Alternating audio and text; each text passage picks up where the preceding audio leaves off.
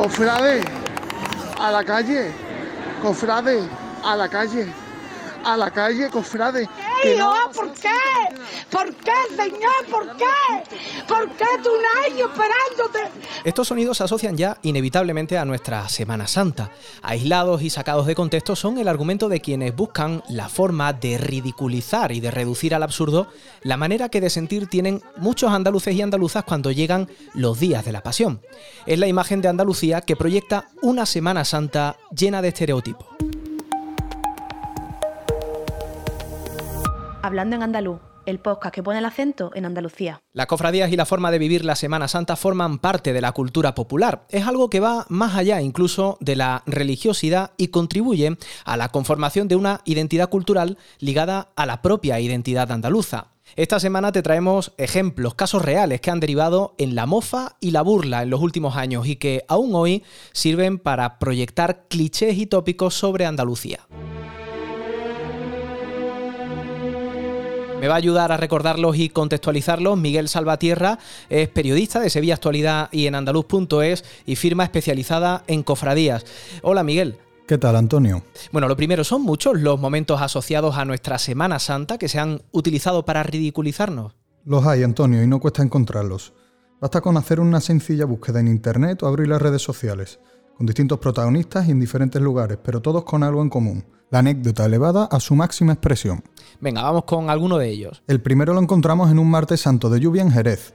El vídeo más antiguo subido a las redes, porque luego este momento se ha convertido en numerosas ocasiones, es de hace 11 años. Acumula 800.000 reproducciones. Y en él, una señora mayor le reprocha a su Cristo de la Clemencia que no pare de llover y que, por tanto, la procesión no salga. El momento lo captaban las cámaras de Canal Sur y esto seguro que lo has escuchado más de una vez. ¿Qué?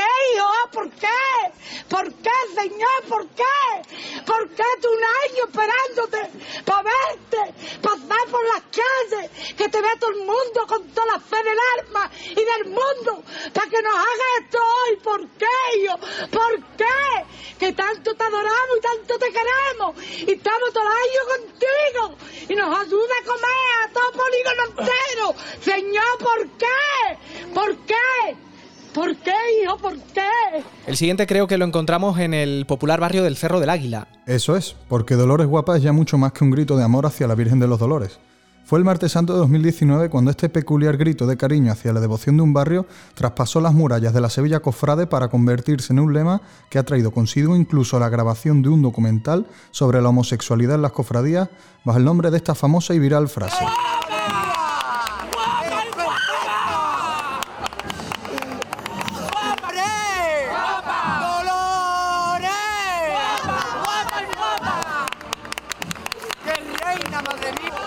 Bueno, unos cofrades que han tenido que afrontar adversidades en lo meteorológico en más de una ocasión. Y a los que también ha afectado la pandemia.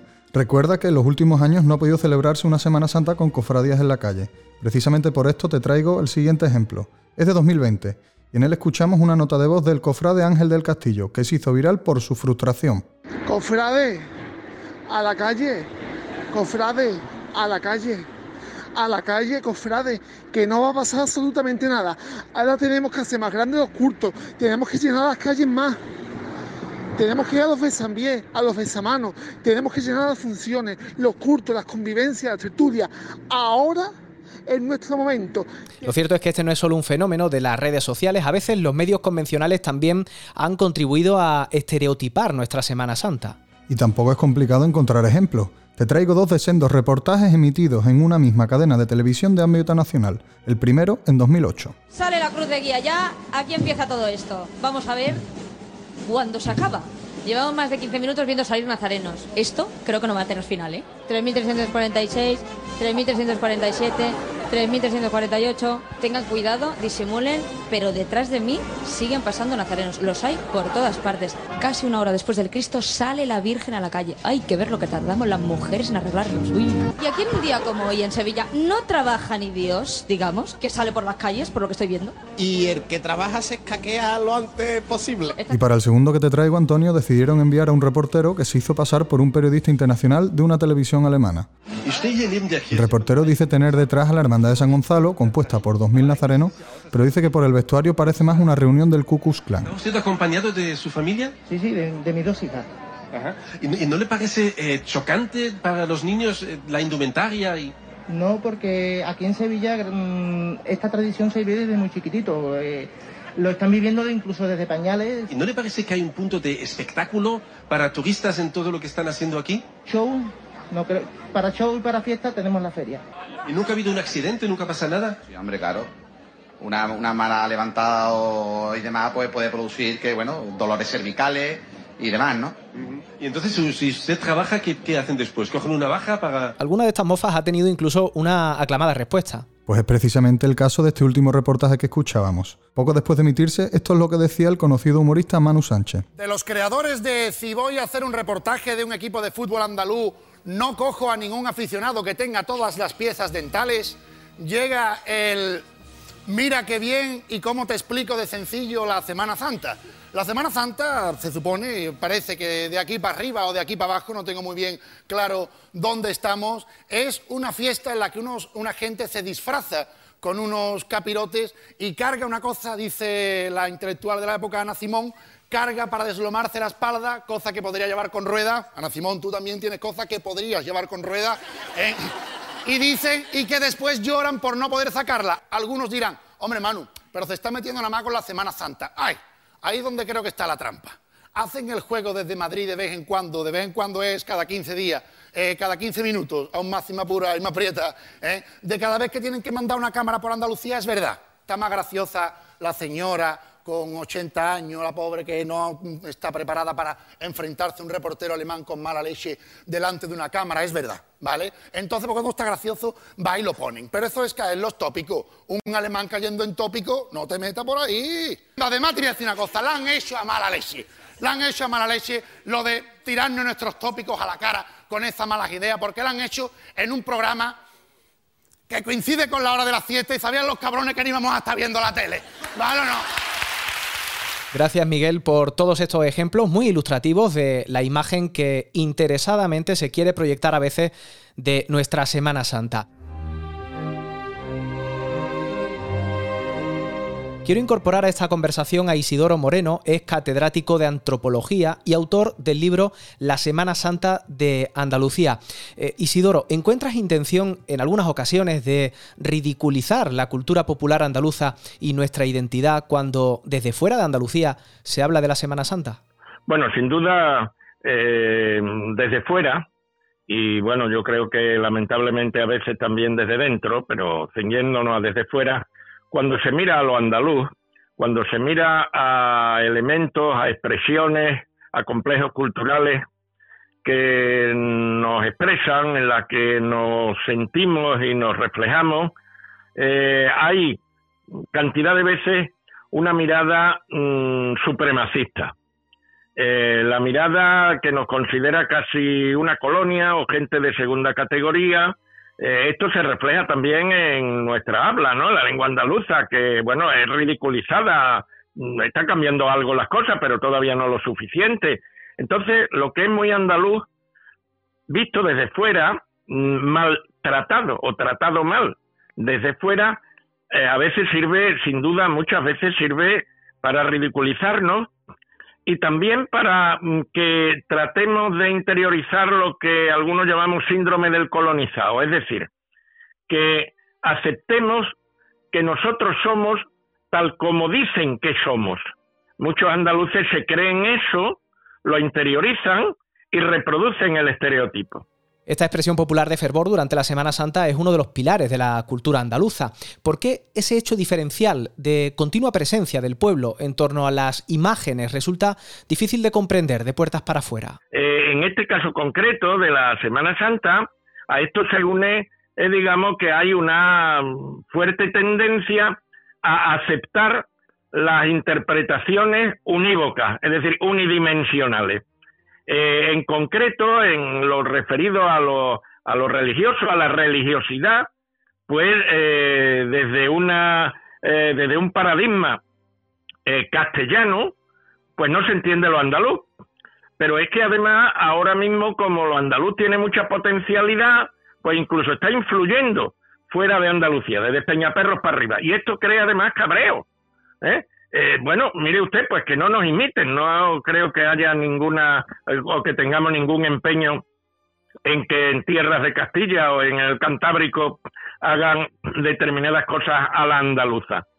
Pero, claro, no hay, eh, en la mayoría de los casos, no hay un esfuerzo por comprender. Eh, se considera que, bueno, que esto es una, como todo lo demás y tiene que responder a todo lo demás. Lo andaluz es pensar, pero también sentir. El sentir pensar. Y si uno eh, mira las cosas, eh, mira las expresiones culturales o mira la Semana Santa en concreto, solamente desde la racionalidad del pensar y no tiene en cuenta el sentir, pues no se entiende nada.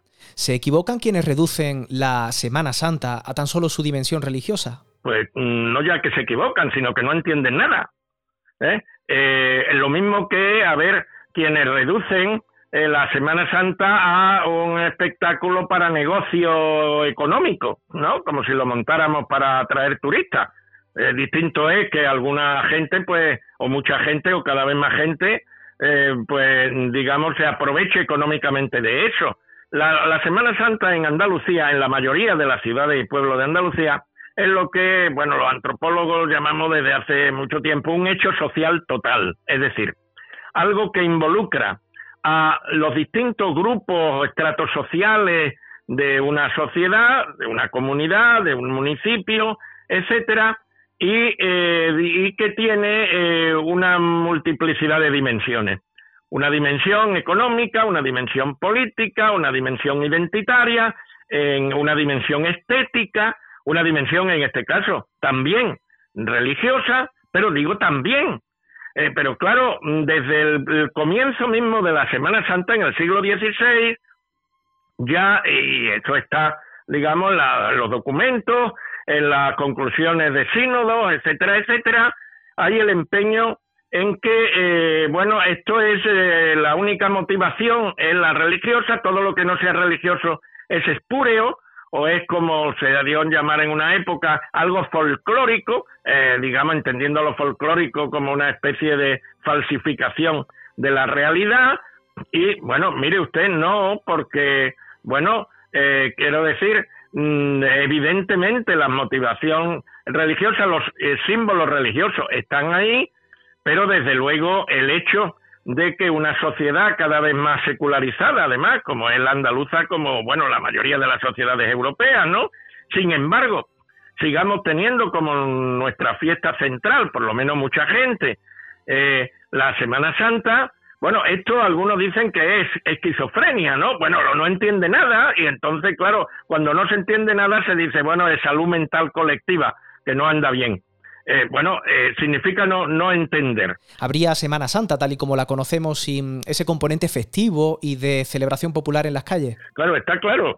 Eh, el año pasado, que fue el segundo en que no tuvimos en Andalucía Semana Santa, es decir, la fiesta popular en la calle, las cofradías en la calle, etcétera, mm, bueno, nos dijeron y sobre todo los los que siempre eh, hablan para, mm, bueno, pensando en quién lo está escuchando y el tener las bendiciones o, el desagrado de, eh, de las autoridades que llaman competentes, que, que sí había Semana Santa, claro, dice, lo que no hay es cofradías en la calle. Bueno, pues mire, en Andalucía le guste más o le guste menos a unos y otros, si no hay cofradías en la calle, si no hay esa fiesta popular colectiva, pues no hay Semana Santa. Ese es el diagnóstico, pero quiero preguntarte también por las soluciones. ¿Cómo puede defenderse desde Andalucía la celebración de su Semana Santa cuando desde fuera se utiliza para perpetuar tópicos sobre los andaluces?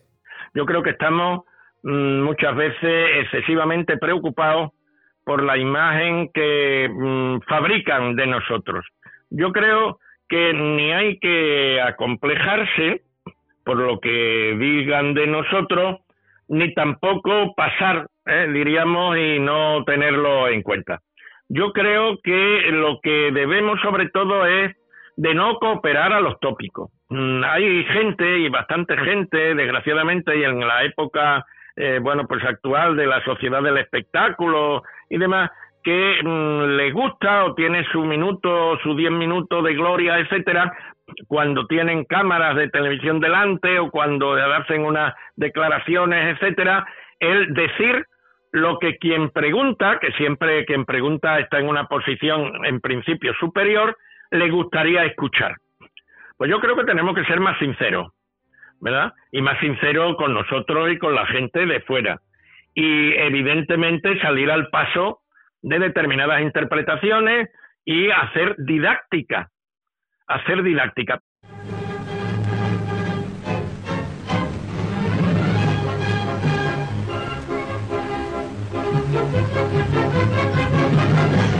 Los pasos solo pueden comprenderse en el acoplamiento exacto que les ofrece su historia y su ambiente. El capataz reparte debidamente la carga y ordena los movimientos. La organización de las procesiones en la ciudad del Guadalquivir corre a cargo de los mejores artistas y cada año constituyen una verdadera competición procurando superarse a sí mismas. Toda la población contribuye desinteresadamente al esfuerzo. Esto que escuchabas era El Nodo. Ahora quiero que te sitúes en 1898. Una cámara de los hermanos Lumière filma por primera vez el cortejo procesional de la estrella.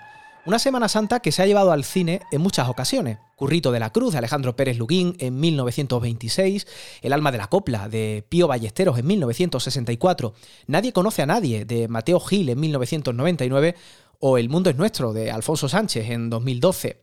En febrero de 2021 los investigadores Jesús Romero Dorado y Enrique Guevara recuperaban el testimonio cinematográfico sonoro más antiguo, extenso y de mejor calidad sobre la Semana Santa. Fue filmado entre 1997 y 1931 para la Fox.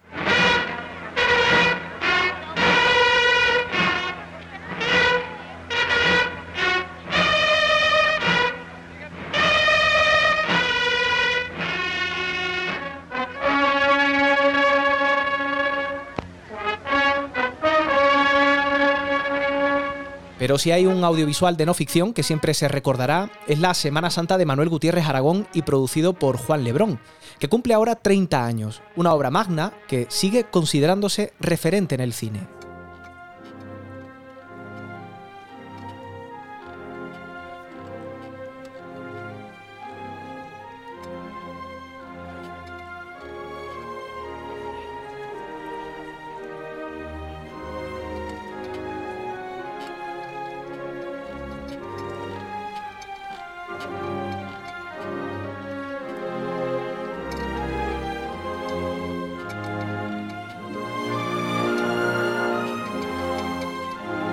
30 años después de estos sonidos, como decimos, la Semana Santa vuelve al cine con Paracebe, de la mano del cineasta sanluqueño Hilario Abad, una cinta rodada durante 10 años que cuenta el transcurso de la celebración con el foco puesto en lo que experimenta el público. Yo diría que además de cambios superficiales como puede ser el uso de los móviles para filmar eh, o para consultar la información constantemente o las sillitas, por ejemplo, estas cosas más externas, ¿no?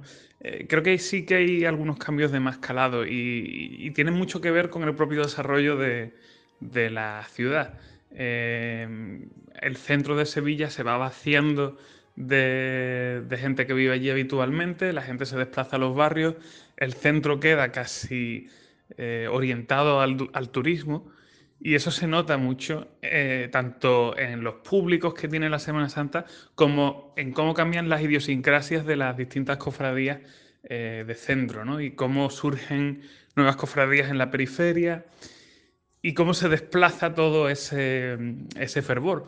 Y por otra parte, al ser un fenómeno que está vivo, la Semana Santa va nutriéndose de todos los cambios en la sociedad y en ese sentido Creo que hoy en día tenemos una Semana Santa más inclusiva, más abierta y más plural que la que había hace 30 años. Es una Semana Santa llena de también intercambios culturales con el arte de mainstream, podríamos decir, ¿no? Y eso se nota mucho, por ejemplo, en la música, eh, pero también en la estética visual de ciertos aspectos de la Semana Santa. Vivimos una Semana Santa, en resumen, más globalizada, y más en conexión con el resto del mundo. Hilario ha preferido mezclarse entre la gente para mostrar la Semana Santa, sin narraciones ni diálogos, solo con imagen, música y sonido. Es muy significativo que el primer nazareno del cortejo de la borriquita es un nazareno del amor vestido con túnica negra, pero lleva en brazos a un bebé. Es un símbolo de, cómo se transmite esto de, padres a hijos y por supuesto la infancia juega un papel muy importante. En la infancia ocurre todo prácticamente en, cuanto a la Semana Santa. Es cuando se experimentan las emociones, se aprenden los códigos y después son cosas que acompañan durante el resto de la vida. Y en cierto sentido, cada Semana Santa yo creo que muchos sentimos un poco eh, ese acercamiento a la infancia, esa capacidad de volver a, mirar a las cosas como cuando éramos niños. Es una, sin duda, un motor de, esta celebración a lo largo del tiempo y también es una de las cosas que he intentado reflejar en la, película. Para mí es muy importante esa, mirada infantil. Cine que, como decimos, ha recreado en más de una ocasión la celebración de la Semana Santa en Andalucía, siendo para muchos la única experiencia en torno a ella. La Semana Santa es muy difícil de comunicar porque posee un lenguaje muy codificado y a la vez muy complejo. Y eso hace que cuando una persona con poco conocimiento eh, o con un tiempo limitado para eh, formar su opinión sobre la Semana Santa, tiene que escribir un guion o tiene que hacer un reportaje, muchas veces se recurran a los tópicos y a una visión muy distorsionada de la fiesta, como puede ser la que aparece en la película Misión Imposible 2, o por ejemplo en la película eh, Nadie conoce a nadie, ¿no? una visión, ya digo, muy, muy extranjera y muy distorsionada. Y quizá por esta complejidad creo que la mejor forma de comunicar la Semana Santa es hacerlo sin racionalizarla, sin expresar con palabras o conteniendo en diálogos ideas que pueden ocasionar visiones muy parciales y muy prejuiciosas de, de la celebración, que es mejor simplemente mostrar con imágenes con sonido, con música, pero recurrir a los elementos más puros del cine para transmitir esas sensaciones. Es lo que hizo la película de Gutiérrez Aragón y es también eh, la línea estética que sigue para Cebe, porque me parece que tiene una capacidad evocadora mucho mayor que cuando se ha intentado dramatizar la Semana Santa a través de la poesía leída, por ejemplo. ¿no? Entendemos lo difícil que resulta acercarse de forma objetiva a un fenómeno como el de la Semana Santa en Andalucía, pero solo se puede conseguir desde un análisis profundo de las tradiciones populares y sobre todo desde el respeto. Los andaluces y las andaluzas ya se esfuerzan constantemente en recordar que devoción y religiosidad no siempre van de la mano, y este puede ser un buen punto de partida. Conviene quizá, para quienes no entienden la Semana Santa, mirarla con otros ojos, y no siempre desde el estigma, la mofa y la burla hablando de Andalucía y haciendo periodismo en andaluz. Hazte socio, hazte socia, para que Andalucía cuente, en andaluz.es. En estas últimas horas de vísperas queríamos analizar, hablando en andaluz, la imagen que se ha proyectado de nuestra Semana Santa, porque su celebración tampoco se entiende sin el contexto y sin la referencia de este tiempo en que ahora transcurre. Y quiero recordarte que si eres socio o socia o te registras, recibirás cada nuevo episodio de este podcast en tu correo electrónico a través de nuestro boletín. Podrás escucharlo con unas horas de antelación con respecto a otros lectores. Y como siempre, tienes cada nueva entrega en la plataforma que uses habitualmente para escuchar tus podcasts favoritos. Reestructuración en el gobierno de la Junta de Andalucía tras el fallecimiento de Javier Imbroda. Ya sabemos quién será el nuevo consejero de Educación y Deporte. Se trata de Manuel Alejandro Cardete. Y el doctor en periodismo y profesor Manuel Rodríguez Illana presenta nuevo libro, El esclavo feliz. Es el primer volumen de una saga que aborda la alienación mediática del pueblo andaluz. Y si quieres saber qué puedes ver durante este mes de abril en el cielo nocturno de Andalucía, de planetas, astros y estrellas, también hablamos. Todo esto te lo contamos ya en nuestra web en andaluz.es. Gracias Clara y tú disfruta de la manera que prefieras esta Semana Santa y recuerda que en siete días seguimos hablando en andaluz.